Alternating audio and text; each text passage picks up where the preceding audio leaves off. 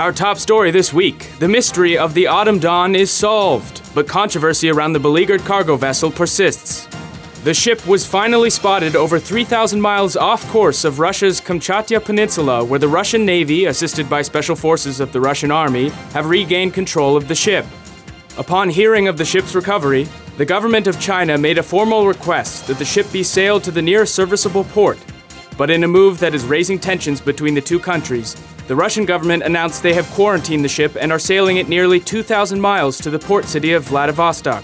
RLA's Chuck Fleming will bring us the latest in this developing story. Department of Homeland Security downgrades Miami's threat level yet again. As Mayor Santiago Vasquez's forces continue to reclaim larger sections of the city, U.S. Army combat units began arriving at Miami International Airport this week from Fort Benning. All this comes amid a House investigation of the circumstances around the federal government's late arrival to the fight, with Florida Governor Pete Peterson appearing before the House Armed Services Committee to answer questions. We'll bring you all the details. The U.S. Surgeon General released a statement this week urging all Americans to get their flu shot. As the pandemic virus continues to command large parts of the country, with new outbreaks being routinely reported, the Department of Health and Human Services is hoping to avoid the confusion the nation experienced in last year's flu season, where many Americans experienced discrimination and sometimes violence when flu symptoms were confused with the RADM1 virus. This comes amid controversy in Colorado, where the state legislature there passed a bill requiring the medical community to provide patient information on any person refusing to participate in the vaccination program.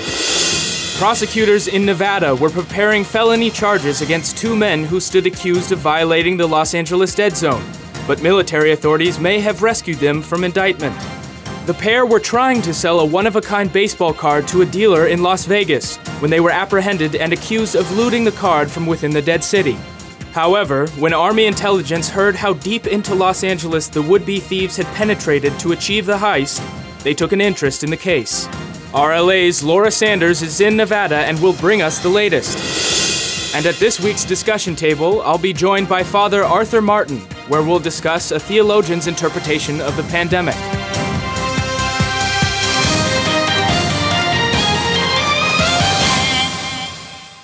You're listening to Radio Living America, and I'm your host, Brian Andrews. We begin today's program with the latest chapter in the continuing saga of the Autumn Dawn, the 1,500 foot cargo ship that went missing after experiencing a catastrophic outbreak of the reanimating virus three weeks ago.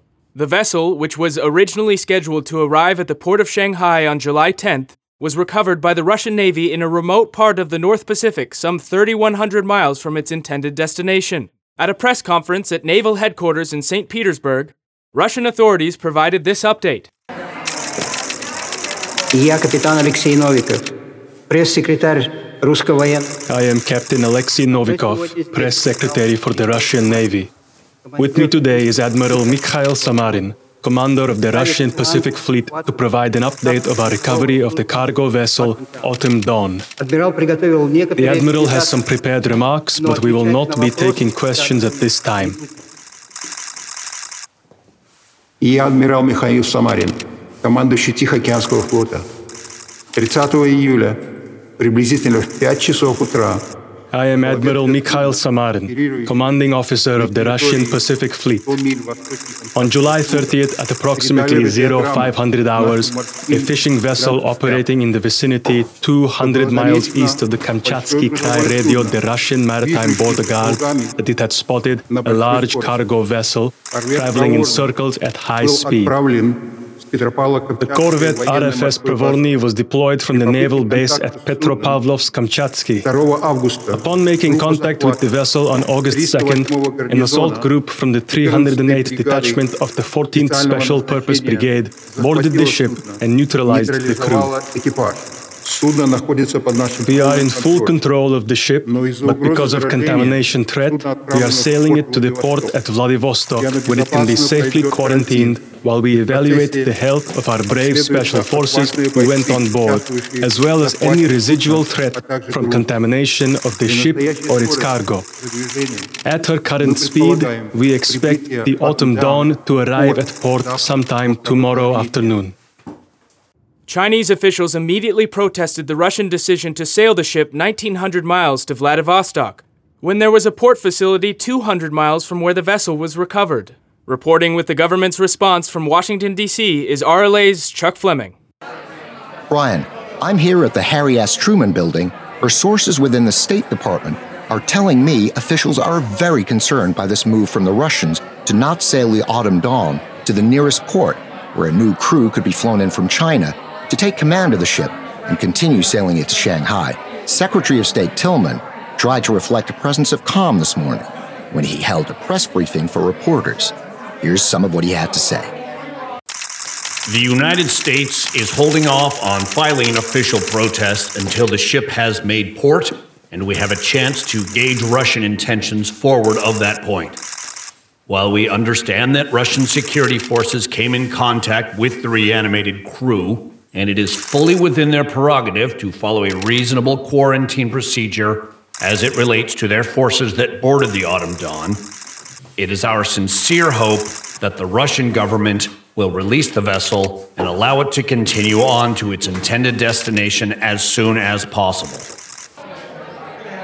Despite that very measured response, people here are telling me that the State Department is very concerned that these unusual moves by the Russian government reflect a nefarious strategy in what was already a paradigm of strained relations between the United States and Russia following U.S. sanctions that came after accusations of election meddling in 2024. For their part, the Chinese government is exercising no such restraint. In a statement to the press made from the embassy here in Washington, D.C. today, Chinese Ambassador Li Weizheng had these words The Russian government's decision to hold this ship under the pretense of a quarantine protocols is ridiculous when their failed containment procedures have led to the unnecessary loss of more territory than any other country in Eurasia. This reflects a strategy that fools no one. The Autumn Dawn is a U.S. flagship carrying the property of the People's Republic of China. The People's Republic has made it very clear that we are prepared to send a crew to take over the ship immediately and bear the risk of assailing it out of our Russian waters. There's no need for this vessel to be sailed to Vladivostok, and we would warn the Russian government that we are prepared to treat this as an international crisis.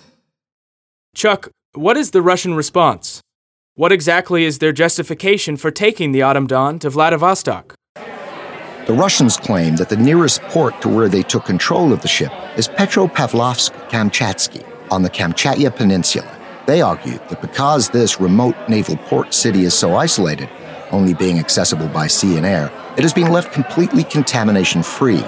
They don't want to risk introducing the reanimating virus. Skeptics argue that in the wake of last year's drought in the grasslands between the Ukraine and Kazakhstan, Russia is experiencing its worst crop yields since 1963 and is in the midst of its own catastrophic food crisis, possibly incentivizing them to hold on to the autumn dawn.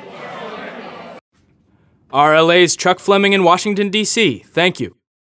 Florida Governor Pete Peterson appeared on Capitol Hill this week to testify before the Congressional Armed Services Committee about exchanges made that resulted in the president's decision to not send military forces to Miami as the crisis there was developing.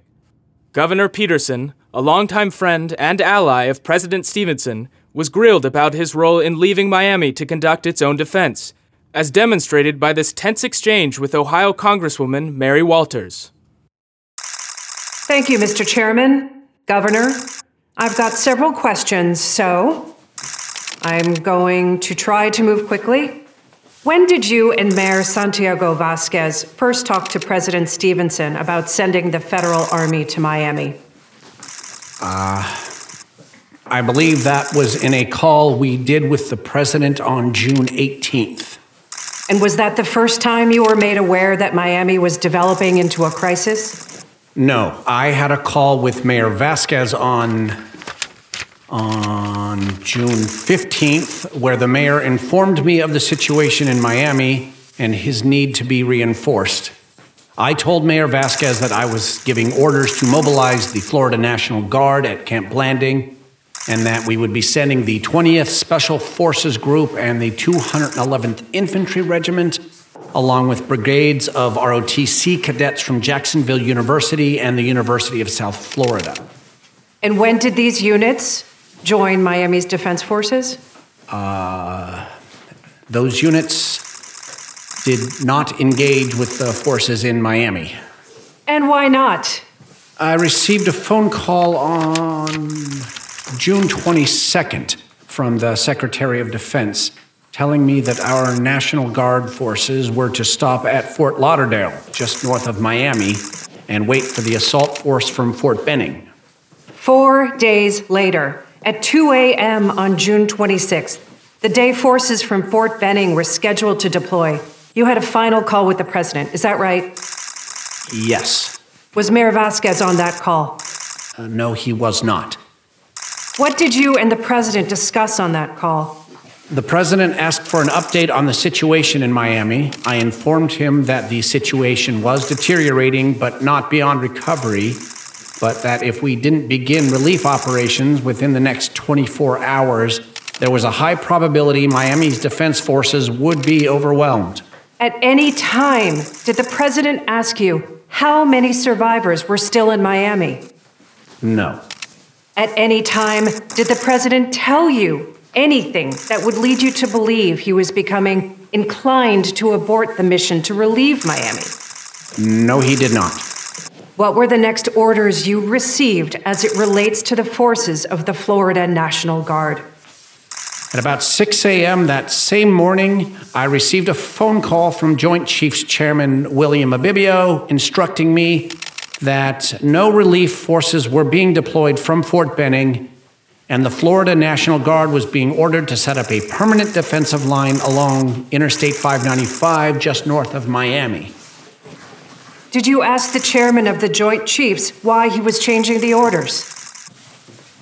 I don't believe I did. But I did remind the chairman that we had hundreds of thousands of survivors still in the city, that Miami's defense forces and the Florida National Guard remained committed to the city's defense, and that we had managed the crisis with the explicit expectation that federal military forces were on their way. And what was Chairman Abibio's response? Governor, please answer the question. He said, and I'm quoting here, you think I don't fucking know that? Did he say anything else? Uh, he said, You think you really I don't think fucking I do know not that? know that. The army was ready to go. I was ready to go. The planes were on the goddamn runway. It was your friend in the big seat that decided to tuck his dick between his legs. That's what he said. That's what the general said to me. But as the assault force from Fort Benning finally began arriving this week, the White House remained quiet as the president endured fresh criticism for finally approving the assault force after the heaviest fighting had already concluded, and the city's status was downgraded from stage 4 to stage 3 infected. For more on that story, we go to our war correspondent, Kate Malik, in Miami. The planes began arriving this week, bringing two infantry brigades from Fort Benning. But it comes after Miami's self defense forces expanded their safe zone to include Gladeview to the north, Sweetwater to the west, and south as far as Palmetto Bay. The fighting, which had continued nonstop for weeks as forces struggled to relieve living strongholds, finally began to tail off with only a handful of neighborhoods being outside local government's control. While the assault force arrived too late to participate in the heaviest fighting, local government officials are telling me they are still grateful for their presence as city managers move from the combat phase of Miami's liberation to reclaiming the city for habitation. Prior to the outbreak, Miami had a population of approximately 2.5 million people. It's estimated that 300,000 citizens of the city fled as the outbreak was maturing, and it's estimated as many as another 500,000 will ultimately be rescued from living strongholds. That leaves a staggering 1,700,000 reanimate corpses littering the city that will need to be disposed of. Kate, is there any indication what the final casualty figures look like for the Miami operation? It's hard to say, Brian, because there is no way to accurately quantify how many volunteers arrived from the sea lift over the course of the battle. Of Miami's original garrison of 12,000, it looks like the fighting resulted in about 4,500 casualties. Sadly, some of those local defense members were as young as 14. It is also estimated that another 3,000 casualties were recorded amongst the sea lift volunteers. Currently, Mayor Vasquez still has about 12,000 troops in Miami. Sadly, nearly all of the casualties here in Miami were either killed in action or had to be neutralized in quarantine. Is there any indication what the next steps are going to be now that it looks like the city will be reclaimed? Well, Mayor Vasquez, along with city planners, will be traveling to Washington, D.C. at the end of this week to meet with federal officials and strategize on a plan to repopulate the city once the cleanup is complete. Before the outbreak, Miami was home to some 850,000 households. While a census of survivors has yet to be done, and it's expected that those that fled the city will return once it's secure, Miami Dade County could still have over half a million vacant homes that could become available for the displaced residents of cities such as Los Angeles, San Francisco, or Houston. Reporting from the front in Miami, Florida, I'm Kate Malik. Kate Malik in Miami, Florida, thank you. The U.S. Surgeon General's office released a statement this week reminding Americans that flu season is fast approaching and every American should get their flu shot. In a statement released by the Department of Health and Human Services, the Surgeon General advised everyone over the age of six months should receive a flu shot immediately, not just for your own immunity, but for the health of your community at large. Up to 10% of the American population gets the flu each year, and with symptoms that resemble the reanimating virus, it is imperative that we have as much compliance amongst the general population as possible in this, our second flu season of the pandemic. The CDC's head of infectious disease and frequent RLA contributor, Dr. Krishna Singh, joins me now via Zoom. Doctor, thank you for being with us. Happy to be here. Thank you for having me. Dr. Singh, help us understand why it's so important that Americans get their flu shot this year. Well, it's important every year. But with the reanimating pandemic sharing many of the same initial symptoms as influenza, it's now especially important.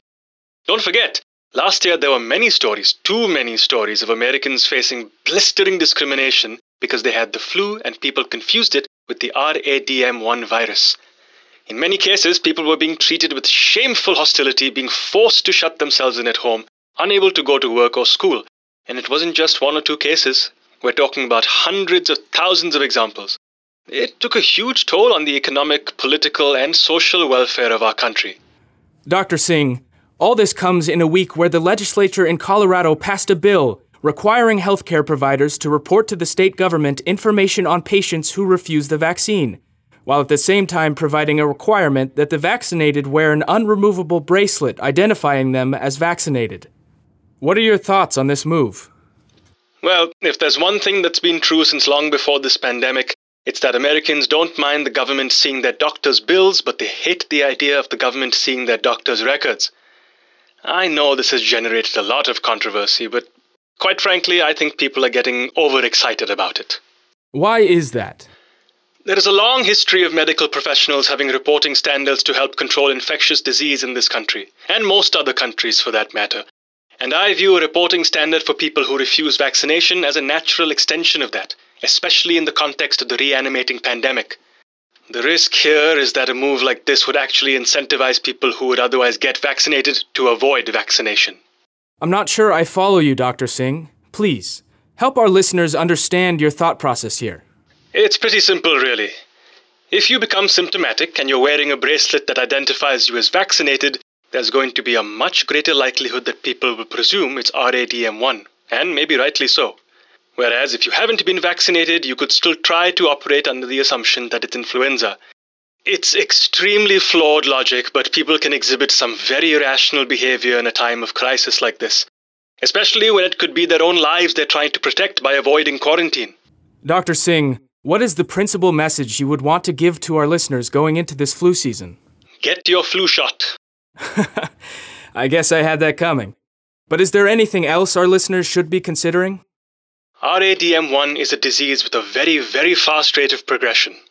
The amount of time from onset of symptoms to reanimation is typically measured in hours, not days or weeks. If someone you know has been exhibiting symptoms for more than 24 hours, it is highly unlikely it is RADM1, and you shouldn't treat them like a biblical leper. Dr. Singh, thank you for being with us today. As always, we appreciate the work you and all your colleagues at the CDC are doing to help navigate us through this crisis. When we return, a sports memorabilia treasure makes an unexpected appearance in Nevada.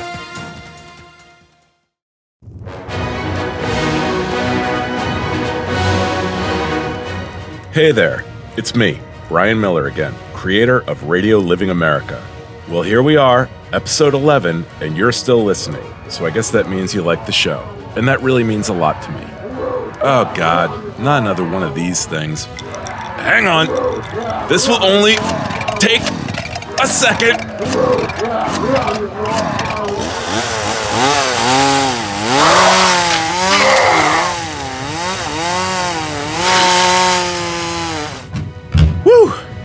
It never ends with these things, does it? If you're enjoying the show, there's a lot of ways you can show your support. Giving us a five star review at Apple Podcasts really helps, and please spread the word to anyone you think could become a fan of it. Also, if you go to anchor.fm, you can donate directly or visit our Teespring page and check out our RLA gear.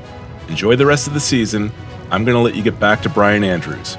I think he's got some kind of story about a couple of guys trying to sell a stolen baseball card or something.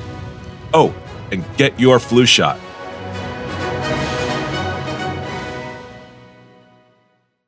Our final news item takes us to Las Vegas, Nevada, where the world's rarest baseball card suddenly reappeared this week when two men tried to sell the card, claiming it was a family heirloom. The card was quickly identified as one of baseball's most sought after pieces of memorabilia, thought to be lost in the fall of the city of Los Angeles. While guidelines call for stiff sentencing on crimes involving looting, military officials are taking a particular interest in the case wondering how the unlikely pair were able to penetrate so deep into the fallen city. We take you to Las Vegas and RLA's Laura Sanders. Before the pandemic, it was considered the Hope Diamond of baseball cards. After the pandemic outbreak, it was considered lost forever. A 1909 T206 Honus Wagner baseball card. Only 200 were produced, and only about 60 are known to still be in existence. But even in the rare world of Honus Wagner cards, this was the most famous. Known as the Gretzky Wagner because it had once been owned by hockey legend Wayne Gretzky, it was in the best condition of any of the T206 Wagners and was last purchased by famed Los Angeles Lakers power forward Anthony Horton for $10 million. That is where the history of the Gretzky Wagner takes a dark turn. Horton is missing and presumed reanimated somewhere in Los Angeles, and the Gretzky Wagner was last seen at his mansion in the Trousdale neighborhood of Beverly Hills in the northwestern sector of the Dead City. That is, until this week, when it walked into the Las Vegas showroom of sports memorabilia appraiser and auctioneer Sporting Collectible Verification Services, or SCVS as they are commonly known. We managed to catch up with SCVS President Michael Whitney, and he recounted the story of seeing the card again. So I'm sitting in my office, and one of my guys from the floor comes in and says, You're not going to believe what just walked in. Everyone, welcome Brittany to the main stage. When he told me what it was, I figured this has got to be a fake. But when I went out and saw it, I knew it was the real thing the moment I laid eyes on it. You gotta remember, I haven't just seen this card before. I've personally appraised this card in each of the last three times the Gretzky Wagner went to auction, including the last one where Anthony Horton bought it. I mean, that said, you don't exactly need to be an expert to recognize it because it was still in the SCVS case we placed it in back in the last auction, complete with our hologram and a barcode. I guess these guys said they were brothers or something and they were from the area. I don't know. I asked them where they got it, and they said their grandfather had just died and they found it in his attic. I guess it didn't occur to them to take it out of our case if they were going to go with a story like that. Or maybe they thought I'd just look the other way. Anyway, I told him to give me a few minutes while I called a collector that I knew who wanted to buy a T206 and could pay cash. And then I immediately called the Las Vegas Police Department. It turns out the would be criminals John and Vincent Barron are in fact brothers from Las Vegas who perform a magic act known as the Mysterious Barons. The Clark County prosecutor filed charges of looting in a dead city, which, if found guilty, carries a mandatory penalty of service in a penal battalion. But when Army intelligence officials heard the story, they urged the district attorney to allow the brothers to plead guilty to criminal mischief in exchange for conventional military service. The assistant district attorney made these comments on Friday. We've prosecuted many, many people for trying to sell stolen goods in Las Vegas that were looted from Los Angeles. But in every single case, the stolen property has come from the very edges of the city, such as northern San Bernardino or Rancho Cucamonga. We suspect many have tried to penetrate deeper into wealthier Los Angeles neighborhoods like Beverly Hills, Century City, or Santa Monica, but if people have tried, they never live to sell their stolen property in Las Vegas. We completely understand the military's interest in the Barron brothers, and for that reason, we will not be pursuing felony charges. In all likelihood, the brothers probably entered the city via Route 2, which cuts through the Angeles National Forest to the city's east, or they entered by sea at Santa Monica or Marina del Rey along the city's western edge on the Pacific Ocean. Either way, they would have been required to travel miles, presumably on foot, through dense urban environments that have the largest population of reanimates in the country before they reached the once A list neighborhood of Trousdale Estates in Beverly Hills. Military intelligence is sure to be interested in what methods they use to avoid contact with the reanimated and what they observed deep in the heart of Los Angeles County. As for the Gretzky Wagner, it has found itself back in the hands of the SCVS auction house as the family of Anthony Horton plans to sell the card and donate the proceeds to survivors' charities. In our interview earlier today, Michael Whitney made these comments about the upcoming auction. This card didn't need to be more famous, but now with this whole story about coming out of the center of Los Angeles, I mean, I've never seen anything like the interest we're seeing in this card. You know what it's like? It's like imagine Excalibur and the Holy Grail hooked up after getting drunk on a bottle of Chateau Lafite and nine months later ended up having a kid. That kid is the Gretzky Wagner. Reporting from Las Vegas, Nevada, I'm Laura Sanders. Back to you, Brian. When we return, we'll be joined at the RLA discussion table by Father Arthur Martin. You want a view of the pool you want to order room service at 2 in the morning. You want to know that in a bug out situation, you're still the most important guest. You want to sleep in. You want to complete your journey. You want an armed escort to prevent an accident if there's an unfortunate reanimate experience. You want to get away. You want to fall in love again.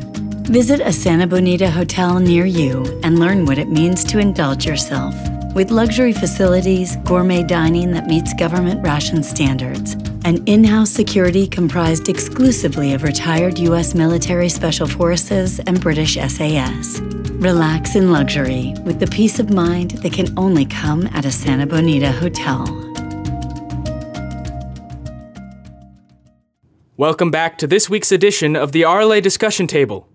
I'm joined today by Father Arthur Martin, Archimandrite of the Celestines Monastic Order of the Hermits of St. Damiano. Father Martin, welcome to the program. Thank you for hosting me. Father Martin, it would be easy to make the assumption that there is a supernatural aspect to the reanimate crisis. We've had some of our best medical minds on this program, and they say the reanimates defy everything we know about the natural world. Do you believe this is an act of God? Perhaps a punishment from God? Well, I would first challenge the assumption that there is no scientific explanation just because our best minds don't have one. I would prefer to characterize it as we don't have a scientific explanation yet. Assigning wrath of God to crisis is as old as disease and natural disaster itself, and quite frankly, it can often be the first refuge of the spiritual charlatan. I'm surprised to hear this perspective from someone in your position. I would have thought you would have assigned all things in the world to God's will. I do, but if something is painful or disappointing or destructive, I don't automatically attribute it to some kind of furious wrath and punishment on God's part. It's an extremely cynical view of God, in my opinion. God loves us very much. But over a billion have died and reanimated, and billions more have been pushed into poverty. Believe me, I am quite aware. Then how do you square this with God loving us? I square it by believing the relationship between God and humankind is like a parent with a child. God celebrates with us, God grieves with us, and God wants the best for us and from us. But God also knows that we don't develop and grow if we are bailed out of every bad position we find ourselves in, many of which are completely of our own making. Are you alluding to the origins of the disease? I am. Our science can't explain why people reanimate, but we know it begins with a virus, and that virus was introduced to humanity by deforestation of the Amazon rainforest. God did not introduce that virus to punish us, but now that our actions have unearthed it, God will not intervene and release us from the consequences of our actions. But certainly, many of those who have succumbed to this pandemic, or have somehow suffered as a result of it, had not done anything that would require them to be victims of this crisis. Well, certainly that is true.